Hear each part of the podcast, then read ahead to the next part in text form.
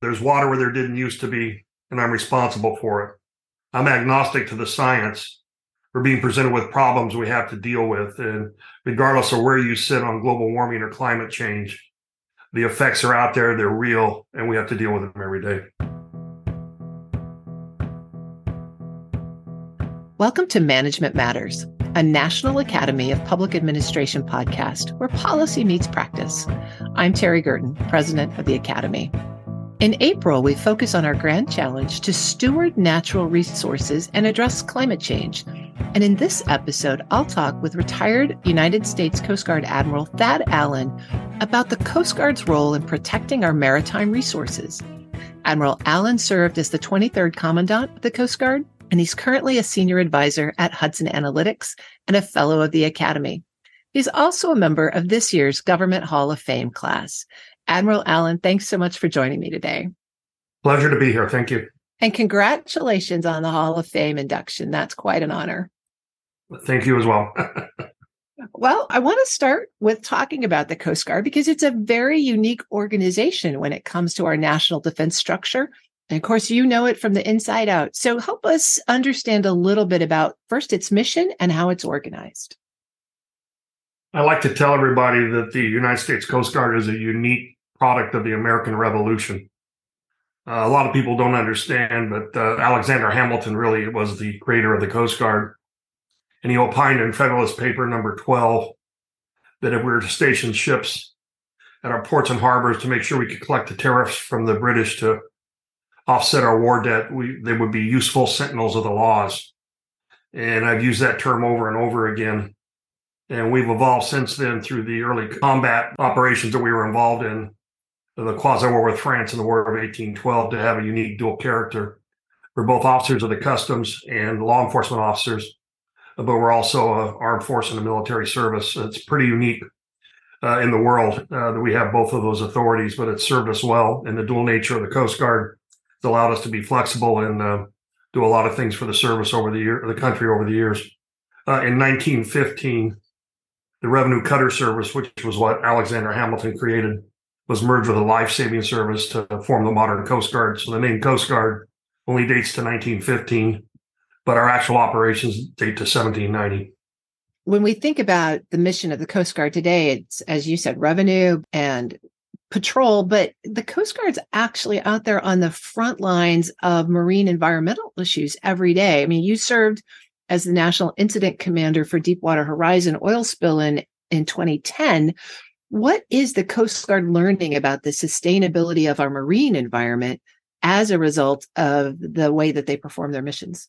Well, one of the things that sets the Coast Guard apart from the other military services is that we don't deploy on a mission to do our job.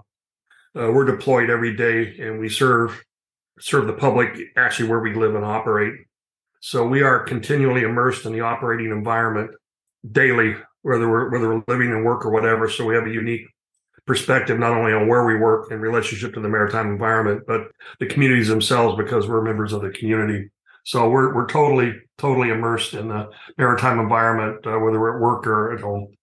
And as they're out there, I mean, what do the ships report back on in terms of what they're seeing, and how is that change in the maritime environment affecting their ability to perform their mission? Well, the Coast Guard has 11 basic statutory missions, and it also includes environmental protection, enforcement of uh, marine resource laws, uh, fisheries, and so forth. So, when a Coast Guard operating unit is out there, uh, they're capable of doing any one of the 11 missions, and we can't do them all at once. But we're agile, flexible. We can react to what's going on in the environment when we see it, and we can divert resources from one mission to another as needed. During the Deepwater Horizon oil spill, we diverted vessels that were used to tend uh, aids to navigation, buoy tenders, to do oil spill skimming down in the Gulf. That's a pretty good uh, example of how we can pivot and apply resources to the highest need.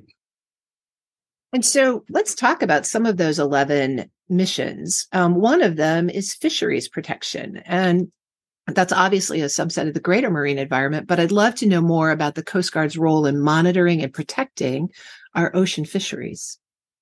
Yeah, we would call it marine resources because uh, it would include not only fisheries, but things like the Marine Mammal Protection Act, marine sanctuaries, and so forth.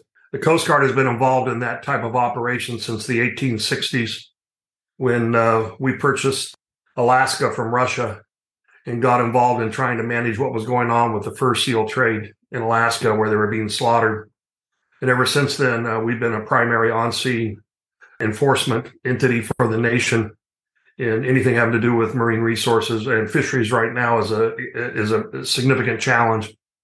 And not so much inside the waters of the United States because that's a separate challenge but in the great global commons beyond the uh, economic zones of any of the countries uh, there's a lot of illegal unreported fishing going on that's actually devastating to the uh, fish stocks in the oceans of the of the world. We do a lot uh, in terms of working with other countries to see how we can enforce international fisheries treaties and kind of kind of harness in uh, the illegal activity that's going on out there.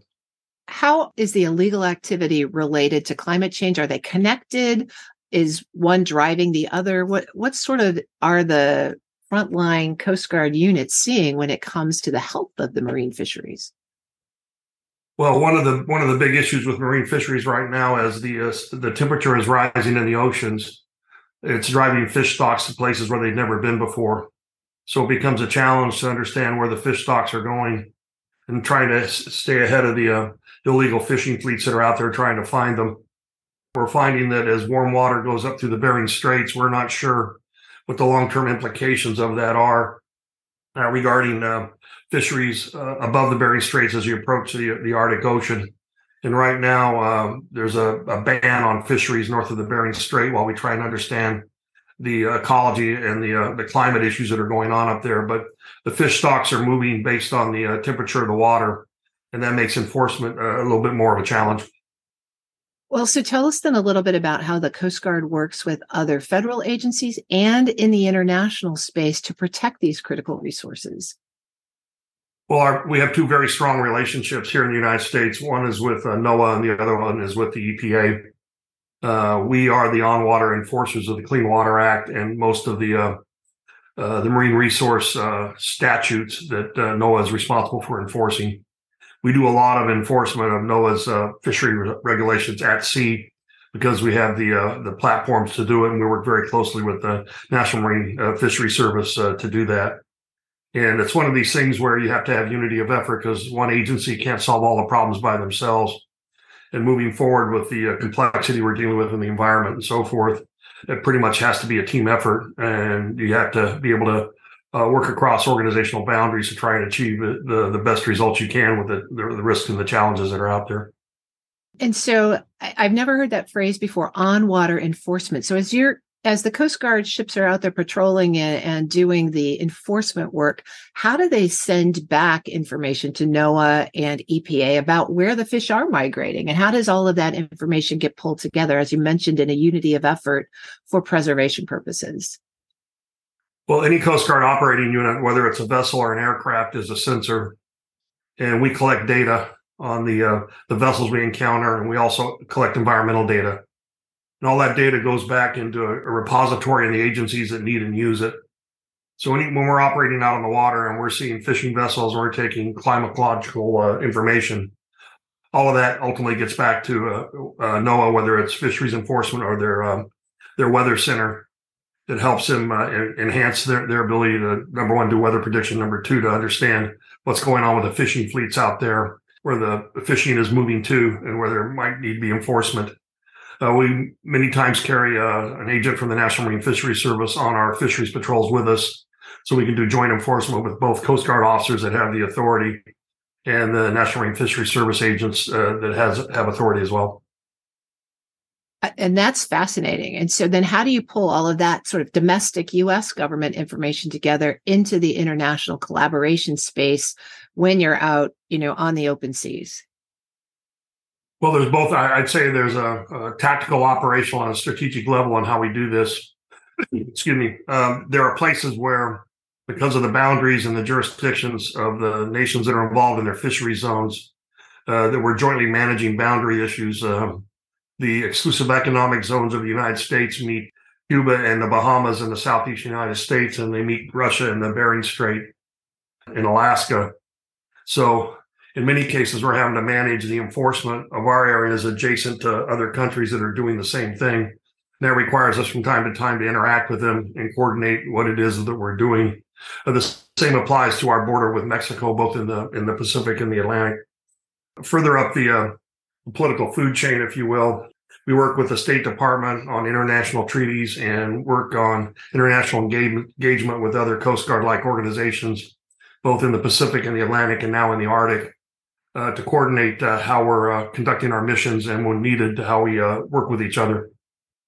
So, as you engage in, in both those domestic cross agency coordination and also in the international space, have you observed some most promising practices to help address some of the threats to the fisheries? Well, everybody has limited resources, and, and the issue is trying to keep track, track of, especially in fisheries, of illegal activities that are going on out there. So, um, the term we use is maritime domain awareness, and that's being being aware and understanding and collecting data and having an operational picture of what's happening out there, including the the risks and the threats that are that are that are present. So there are parts of the world where there are vast uh, unpatrolled areas of ocean. And what we're working very hard is to make uh, uh, agreements and cooperate with other other countries uh, to share data, like on uh, when vessels are transiting through and they're making sightings to share that information. So surveillance and uh, other information about the operations of what's going on out there, and, and to the extent that we identify illegal fishing, uh, to work with them. It's become important enough where the Coast Guard is actually moving a cutter from the East Coast uh, to the Central Pacific to go down and assist our partner nations down there to improve their uh, their capability to enforce the fisheries fisheries laws within their own exclusive economic zones. Wow. So, I mean, if we think of the Coast Guard typically as a domestic enforcement agency, thinking about them in this international space, from your perspective, does it mark an expansion in mission, or is it just sort of the logical consequence of what's happening in in the climate space? Well, I would say it's the latter. It's a logical extension of our capability and capacity, and applying our resources to the highest need, and that can change with national priorities. And uh, it's going to involve, as we move forward, uh, more issues that are related to climate because climate impacts fisheries enforcement, climate ultimately impacts search and rescue operations, as we've seen with the uh, atmospheric rivers that are uh, hitting California and so forth. And climate and sea level rise impact uh, places like the North Slope of Alaska, where uh, where there used to be ice that would protect the shoreline. We now have huge amounts of erosion that are going on up there that are requiring uh, native villages to actually be relocated. And of course, uh, the the greater open water uh, in the Arctic uh, that requires a presence up there because as other vessels start to operate up there, we need to understand what's going on and be prepared to respond to anything that may occur. Well, in fact, I want to dig into that next because one of the other fascinating Coast Guard missions that relates to the security of maritime transportation, and that gets directly into these open water ice routes. What, and I know Coast Guard has icebreakers, which is a ship I would never want to be on. I'm not that that big of a fan of cold weather, but those folks seem to have a front row seat to some of the most compelling impacts of climate change. What are they seeing, and how is that mission area being transformed by climate change? Well, well, we operate in both polar regions. In the South Pole or Antarctica, we uh, deploy an icebreaker annually to break out McMurdo Base, which is where the, the ships come in to resupply the base. And then from McMurdo Base, they resupply the uh, South Pole Station. Uh, so Coast Guard icebreakers actually make the uh, make the way in for the commercial ships to, to resupply down there. At the same time, we deploy icebreakers to the Arctic, not not for icebreaking per se, but they have to be ice strengthened and ice capable uh, to do research up there in support of uh, of NOAA and the other agencies that have an interest in uh, collecting data. The cutter Healy routinely deploys out of Seattle to the Arctic, carrying a number of scientists National Science Foundation and NOAA and others uh, that are able to do research up there on what's actually going on uh, in the subsea area of the Arctic and also uh, taking other uh, meteorological uh, uh, data while they're up there. So we operate on both coasts. Our big challenge right now is we've dwindled down to two icebreakers left in the U.S. fleet, and we're trying to build more right now. We've got the funding to do that, and we're we're trying very very hard to strengthen our fleet and build it back up. But uh, two is not enough to sustain our polar presence, at least in the view, my view, and I think the view of the Coast Guard leaders today. So this is fascinating because obviously the the transportation routes have an impact on national security. So can you help us connect the dots between climate change in the maritime realm, what the Coast Guard is seeing, and the impact on national security? Yeah, the, the Coast Guard would uh, would term that the maritime transportation system, and we actually have strategies and a lot of working groups in the U.S. government, including the Committee on the Maritime Transportation System, uh, that is uh, chaired by the Department of Transportation that we work closely with, uh, and this has everything to do with you know recently with COVID and some other challenges. We've had supply chain problems uh, that have affected uh, the economic processes in the United States. But actually, there are there are a number of issues going on in the marine transportation system that the Coast Guard is involved in. One of them is reducing the use of fossil fuels aboard ships, and in doing that, we work very closely with the International Maritime Organization that is trying to reduce the amount of sulfur, which are uh, in very heavy sulfur maritime fuels, and look at alternative fuels, and in general, looking at the decarbonization of the maritime transportation system and that's looking at alternative fuels, things like hydrogen, and also focusing on cleaner fuels like uh, liquefied natural gas. And the there's an overall attempt to do that.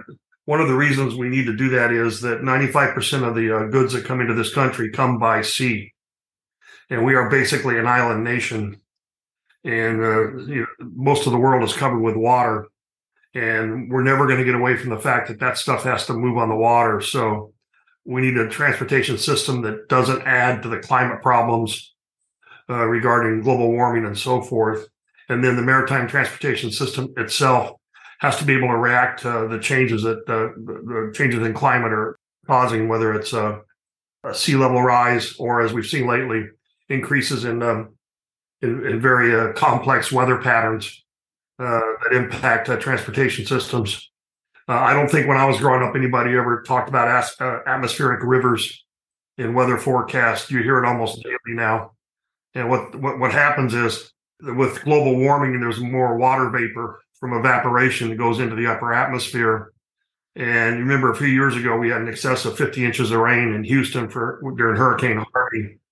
You know, that water vapor could have been basically uh, uh, extracted from the Indian Ocean and you don't know when uh, the uh, conditions are going to be right where that actually uh, forms into some kind of a pattern that reduces that produces rain so what's going to happen and with the complexity of the changes in uh, in climate we're going to have more rain in places where we didn't have it before we won't have it where we need it that's going to probably uh, increase uh, what i would call climate driven migration issues all over the world but most notably probably in in Africa and the uh, and the Middle East and, and Southern Asia. So we've got all these things going on at the same time that all happen in the ocean where the Coast Guard operates. It's also the lifeline for uh, commerce and transportation for the nation. So, are there particular investments that we should be making that are forward looking that help address some of this national security complexity around the water system that's related to climate change? Well, some of this is already starting. Now, one of it is if you're going to move to alternative fuels and get away from fossil fuels, then you have to change port infrastructure to be able to provide those fuels and be able to service the vessels that need to use it. And then you need to be concerned about the connection because when you have containers coming to the port of LA Long Beach, they could leave there on a truck or on a train and many other ways. So there's an interconnectedness of the maritime transportation system with the other multimodal ways that we move things around. So the infrastructure requirements to decarbonize and reduce our dependence on fossil fuels are going to require us to probably redesign or at least modify in in some ways, maybe in some ways very very greatly, uh, our port infrastructure. So I have another sort of national security question, um, a little bit different because I know the Coast Guard's coastal security responsibilities also put them directly in the middle of the immigration issue. So is there a climate connection, a national security connection there? And what's the Coast Guard's role in helping to manage the immigration challenges, especially over the water? Well, to the extent that we're going to see, and I believe we're going to see more uh, climate driven migration. In other words, uh, we're going to be faced with droughts and uh, natural resource problems where we have concentrations of people, uh, that's probably going to force migration. Uh, I don't think we're seeing those causes show up as much in the Western Hemisphere in North America, but they're certainly happening other places. Uh, migration from North Africa to, to Europe and so forth. Uh, but it's not beyond the realm of possibility that those forces ultimately extend uh, to people that wanting to, wanting to come to the United States, reaching Mexico and trying to cross the borders. We are in a situation right now where most of the challenges on our southwest border don't involve Mexican migration. It's uh, countries other than Mexico that are using Mexico as a conduit to get into the country. And of course, the Coast Guard's concerned with the maritime routes in the uh, Pacific and the Atlantic on the southwest border. And then most notably, uh, the migration threats posed by uh, Cuba and Haiti right now, which are probably the most prominent. Mm-hmm. And so, as you think about all of these things that we've talked about, the maritime transportation, the fisheries, the immigration challenges, and you've been watching the seas literally for a very long time now.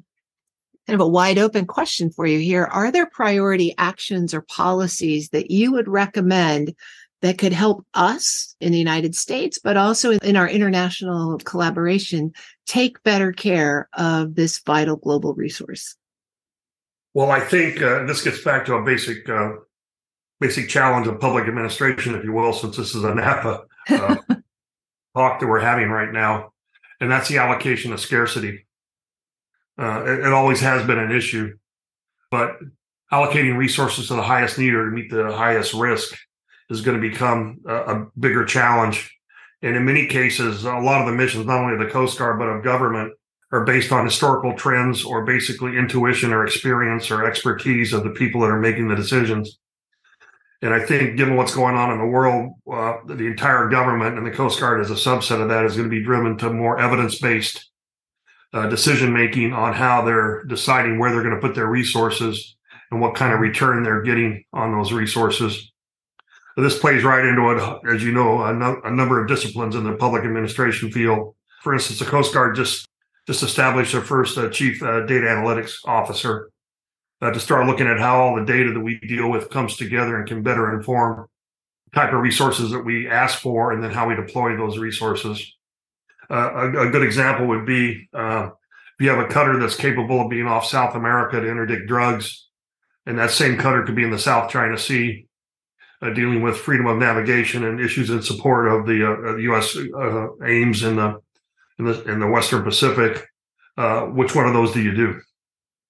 And the term we uh, used in the military is global force management. And so, my view, the challenge moving forward is going to come up with data driven decisions related to resource allocation against a particular threat or mission. And that could be that could be uh, and, and, we're already seeing a greater uh, emphasis on illegal fishing, uh, increased presence in the Pacific Rim, the Indo-Pac area, as, as, the Department of Defense would say. But in the long run, in my view, the overarching challenge is a both a cultural and, and a uh, uh, enterprise uh, a change approach, evidence-based decision making, rather than relying on our intuition and our experience. I was a seventh district commander in Miami a number of years ago there are a bunch of traditional uh, judgments that you always needed two cutters in the Straits of Florida and two cutters in Windward Pass between Cuba and Haiti.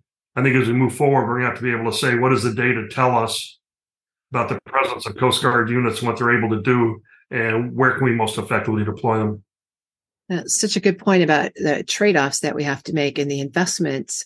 I'm also curious. I mean, I can imagine for the Coast Guard that climate change is a daily urgent experience.